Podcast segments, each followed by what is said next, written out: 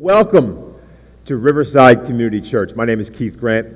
Most of you know me, one of the pastors here, and we are happy to have you here. And I, I want to start this morning. One of the things I love doing um, when I had the opportunity to speak and I had the opportunity to preach is I love to share stories. And I'm actually going to share a story from the Bible this morning. And this is a story, and it's Jesus speaking to his disciples. You guys remember the story when Jesus asked his disciples, Who do people say the Son of Man is? And their response was, well, Jeremiah or Elijah or John the Baptist or one of the prophets. And then Jesus says to them, But who do you say that I am? And you remember Peter's response. Peter responded by saying, You are the Christ, the Son of the living God. And Jesus says, You are blessed. He tells them, You are blessed because it wasn't flesh that revealed it to you, it was his Father. So Jesus, on the one hand, is telling them how blessed they are to know and to be able to say that you are the Christ. But one of the other things that Jesus is doing in that, he's showing them, look at what other people say who I am, and look at what's been revealed to you and who you say I am. Jesus is showing the importance of the truth, of the knowing the truth about who he is. The truth of knowing who he is. You know, I think about my own life, and, and I've shared this with you guys before, and I talk about my own faith all the time. There was always a struggle for me in my faith because, on the one hand, my faith and spirituality was something that I did on Sunday. And then I had my real life. See, this is what I would do on Sunday morning. This is what I lived every single day. So I would get like my fix on Sunday when I went to church, and I would feel really good. And then as the week went on, and I, I started dealing with reality, I started going back into this rut again until I got my fix again on Sunday. You see, the two never really crossed paths in my life because I really didn't see how my faith affected the real world. It was powerless. My faith was powerless for the real world things that I was dealing with every single day. And you know the reason is is I had a very very small view of Jesus. Jesus was powerless in my life. He was good for salvation. But beyond that, when I had a difficulty at work, I was dealing with a difficulty at home, I was dealing with sickness, whatever, Jesus was powerless. I had a very, very small view. And one of the things that we've been talking about in this sermon series called Above, and one of the things that Paul talks about, is that we have hope in Christ. Our hope is in a person, the person of Jesus. It's not this blind faith that we live with every day. It's a hope in the person of Christ. That's why it's so significant what Jesus tells his disciples, because he tells his disciples that there is going to be a bodily resurrection. You see, he very easily could have said it's been a spiritual resurrection, and nobody would have been able to prove it. But he said something that they would be able to prove that he was going to rise bodily. And he did. He did. What we think about Jesus and who he is ultimately shapes our relationship with him. Who we believe Jesus is. You see, the Colossian church, when Paul writes this letter, they're struggling with many, many heresies in the church at the time, and people coming in telling them, this is what you need to do. And Paul wants to get back to basics. Hey, look, it's the same thing that we deal with today.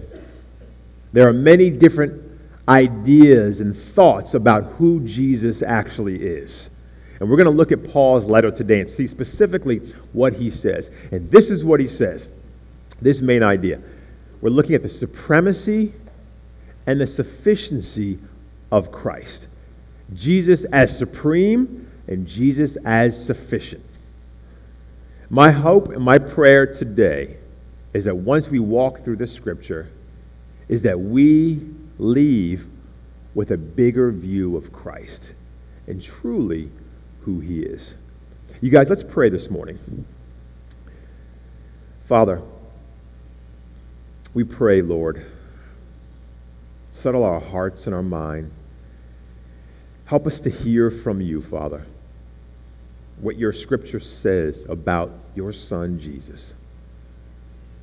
Lord, we pray that we wouldn't be just hearers of the word, Lord, but you would reveal to us and show us, Lord, when we understand this, when we see this, what do we do with this, Lord? How does it affect our everyday life and how we're called to live life, Lord? And we pray this and we ask this in the name of Jesus. Amen. Guys, this morning we're going to be looking at uh, Colossians 1, verses 15 through 20. Colossians 1, verses 15 through 20. And I want to start off just with verses 15 through 18 to start off. So, Colossians 1, verses 15 through 18. And it says this He is the image of the invisible God, the firstborn of all creation.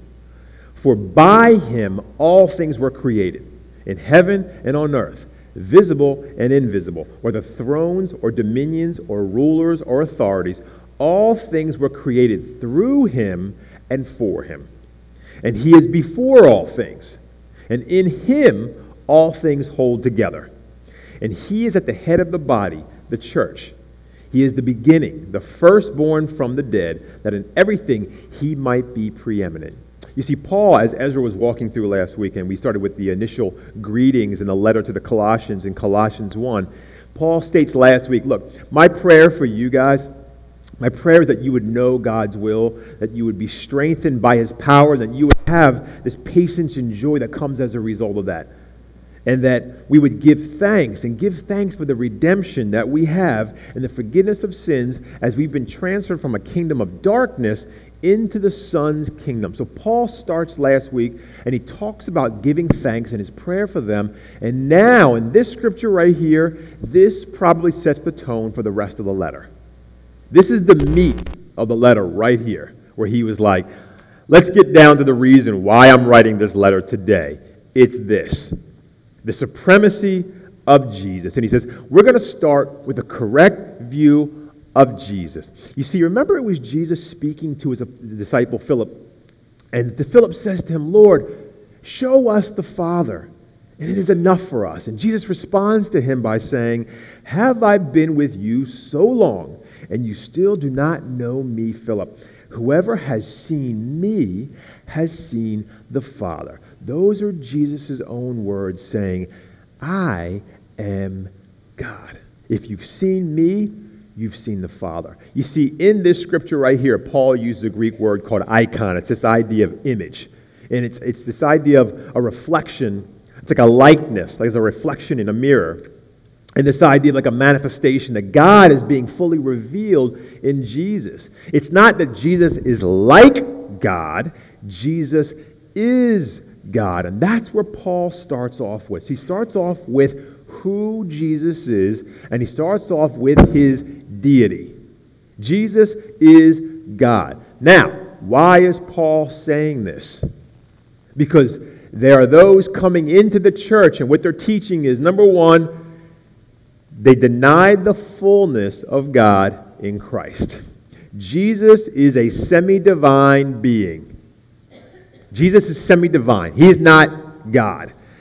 They denied that as a Christian, you are complete in Christ. Well, what does that mean? Is that if I give my life to Christ, that is still not enough.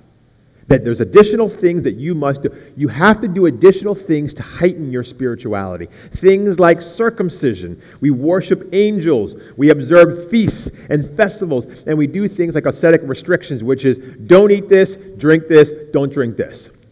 Now, when you do all those things, now this is how you heighten your spirituality. But Jesus is not enough. You know what's interesting?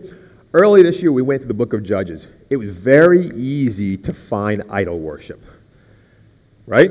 You look at these false gods that they're worshiping. It's very, very easy to pick out. But you know what happens sometimes?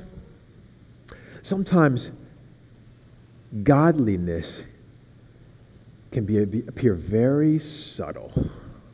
You see, there are certain things that can appear to be godly with just some subtle changes. It has the appearance of godliness, but it doesn't uphold Christ as being supreme, and it doesn't uphold Christ as being enough for salvation and for your faith in growing in godliness. And that's the trap that many of us fall into right now is we don't have a correct view of who Jesus is because we believe that everyone is correct. Everything is correct. There are many different paths to the Father, to God. And we do not esteem Jesus as being supreme or sufficient. So, what Paul starts off in this letter right now is he's telling the people Jesus is God. He is deity. So he starts off right there. And then he begins to provide proof, which we see in the other scriptures, which he says, number one, he's the firstborn of creation. What does that mean? Well, first of all, Jesus was not created. It's this idea of firstborn of creation is this exalted position, this position of supremacy. When you look at Jewish culture, the firstborn was someone who was favored and who inherited leadership. So, what it's saying is, as the firstborn, he is head of all. He is favored. So, he says, as firstborn of creation, all things were created by Christ. And he lists heaven, under heaven and earth, visible, invisible, thrones, dominions, rules, authorities. Everything that was created was created by him. Everything. These angels that we worship, they were created by Christ. Nothing that was created was not created by Jesus. Everything that was created was created through him. Those of you that attended the uh, Father, Son, and Holy Spirit small group that we had, you would understand this is basically that the Son was carrying out the plans in the direction of the Father. That Jesus created everything, and it was through Jesus that everything was created. Everything was created by him. Everything was created through him. Everything was created for him. Everything that we see in life finds its purpose in Jesus. Christ is the goal of life. Christ is the goal of life. By him, through him, for him. He was before all things, which means he wasn't created. That Jesus was with the Father and the Holy Spirit before creation. That he didn't get created as they believed, he was before. And in him all things hold together. It's Jesus who sustains and unites all things in creation. God gave life to everything through Christ. That's why he is the firstborn of creation. So we see that. And then he transfers and says, He's also the firstborn from death to resurrection. He is the firstborn of the church. Right? This idea of being spiritually dead and then being alive in Christ. New creation starts with him believers, when you place your faith in Christ and what he did on the cross and his death and resurrection, you become a new creation. You are now filled with his life. The body, which is the church, all believers, is the fullness of Jesus. And it's your guarantee of resurrection that I know is upon my death and that one day I will be with Christ in heaven because of what he has done. Jesus has redeemed that which he has created. You see this idea of creation in both. He is the firstborn of creation, initial creation, everything, and he's also the firstborn of the recreation, which are believers, which are those who are spiritually dead, dead in their sin. He is the firstborn of those also. Paul is starting deep, and what he's saying is Jesus is much, much deeper than just a man, than just a prophet, than just somebody who came to say a few good things. You see, there were those coming in the church saying, Jesus, he's semi divine and he lacks authority. And what Paul is saying, no. You see, it's the same thing that we see today. Jesus, he's a good person. Jesus, he's a prophet. He's got some good sayings that we need to listen to. And sin has led us so far that people even denied Jesus even existed. Everything was created by him. And yet we say, did Jesus even really exist?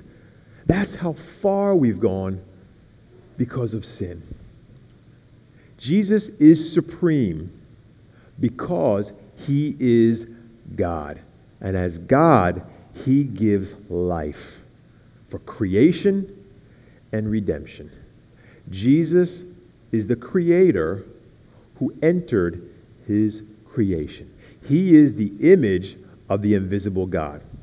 And now, when you look through the scriptures and you see Jesus performing miracles, now it makes sense because now, when he stops the wind and he heals the blind and he raises a dead man, how does he do that? He's God. He created everything, and he has the power to give life. The question for us this morning as we start off who do you say God is?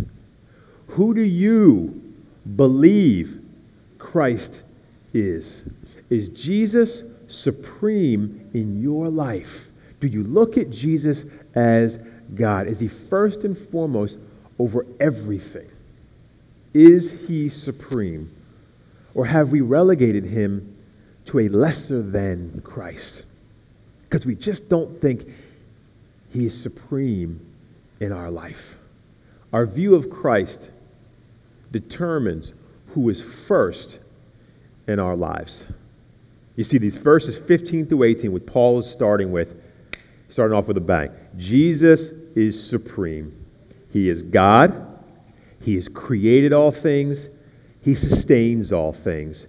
And he is the firstborn over creation, and he is firstborn over those who have been redeemed to new life, the church. So Paul starts here because Paul understood the significance of Jesus' supremacy over everything. And then he moves his argument and says, Now, this is what it means. This is verses 19 and 20. For in him all the fullness of God was pleased to dwell, and through him to reconcile to himself all things, whether on earth or in heaven, making peace by the blood of his cross. So Paul starts with the lordship of Christ, and he says, as a result of him being God, he's sufficient. He is sufficient everything. See, in verse 19, what he says is, the fullness of God's presence was pleased to dwell in Christ. That when we see Christ in the scriptures, when we see Christ walking around, that is the fullness of God's presence in him. God is with us, and God was with them in Christ. You don't need anybody else because what else do you need more than God? So what he's saying is all of God's presence, the fullness of God's presence is in Jesus. That's why he is sufficient. That's why he is enough. So I want you to hold on to that point right there. And then you look at verse 20, and it's this idea of making peace between God and all creation. You see when he says, and through him to reconcile to himself all things, whether on earth or in heaven, making peace by the blood of his cross. It's this idea that something went wrong in creation, and there needed to be a reconciliation. But you see what the idea says is it's not us that initiates the, rec- the reconciliation. It's God who does it. We don't have the power to reconcile ourselves with God. Jesus is the one that makes it right again. How does he do it? Through his blood. He does it through the cross, through his death and resurrection. God had to reconcile everything in creation to himself. The Colossians, they were infiltrated with people coming in saying, Jesus is not enough. You got to do these extra things his death and resurrection, it's not enough. It's not enough for salvation, and it's not enough for this idea of sanctification, becoming more and more, growing in your faith and growing in holiness. Jesus is not enough. You got to do these other things. And Paul is like, no, he is enough. He is absolutely enough. But that's exactly, for example, you look at Islam today, that's exactly what Islam says. Islam says Jesus is a prophet. He didn't die on the cross. He was switched. It's saying Jesus is not supreme because Jesus never claimed to be God. and Jesus isn't sufficient because you need to work yourself and you need to do good things for your life throughout your life to get salvation and to go to heaven. That's exactly what it's talking about. And that's exactly what Paul's addressing here. Is this idea that Jesus isn't supreme and he's not sufficient enough. Jesus is supreme because he's God. Therefore, he is sufficient because only God can restore. And it's only Christ who is able to help you grow spiritually. You don't need anything else. You don't need anyone else. It's Jesus and Jesus alone. And when you add verses 19 and 20, what it says is, In Jesus, the fullness of God dwells. And it's through Jesus that God chose to reconcile everything to himself. God initiated the reconciliation because we were powerless to do it ourselves. And if we believe in a lesser Jesus, then he's powerless. A lesser Jesus has no power in our lives and has no power to redeem us from sin, from the bondage of sin. You see, it's only God that has the power to create where there was nothing. It's only God that has the power to start life where there is no life. It's only God that has the power to give life to that which is dead. And it's only God that has the power to redeem those lost in sin. Only God can do that. And that's who Jesus is. And he did it through Jesus' death and resurrection. It's his death and resurrection that showed the power over the grave. And it was in Christ. That's why Paul is starting right there. So when you understand, when you look at John 14 and what Jesus says in light of what Paul is saying right here, now it begins to make sense because Jesus says to Thomas, He says, I am the way and the truth and the life. Nobody comes to the Father except through me. What Jesus is telling him is, I am the way. I am the only path to heaven and to the Father. I am the truth. I am the source of all truth. I am the truth about life. I am the truth about God. I am the truth about everything. And I am the life. Jesus is the source of life, and all of life finds purpose in Him. Why? Because Jesus is the great I am. He is God. It's only Jesus' supremacy and his sufficiency that can create the world and have power over it. It's his supremacy and his sufficiency that has the power to give life where there was no life. It's his supremacy and his sufficiency that has the power to break us from the sin and the negative powers in our lives. And it's his supremacy and his sufficiency that can restore what's been broken. Only God can do that. And that's who Christ is. And we get that by placing our faith in the one whom God's fullness was pleased to dwell Jesus. By placing our faith in Christ and what he's done on the cross. What does that mean for us? Number one, the first takeaway is this Jesus is supreme. Do you believe that he is supreme over everything, or do you believe that he's a lesser than Christ? He was a good guy, had a couple good sayings, told me how to live life. Other than that, he is powerless over my life. Do you believe he is God? Do you believe he is above all else? Do you believe that he is firstborn and has a right to leadership? Not over creation, over your own life too? Our lives and how we live every day is a reflection that Jesus is supreme, that he has power over sin, that he has power over bondage to sin, and that he has power over everyday situations that we face. Jesus, as creator, is bigger than everything that we face every single day. And it's Jesus as creator and Jesus as redeemer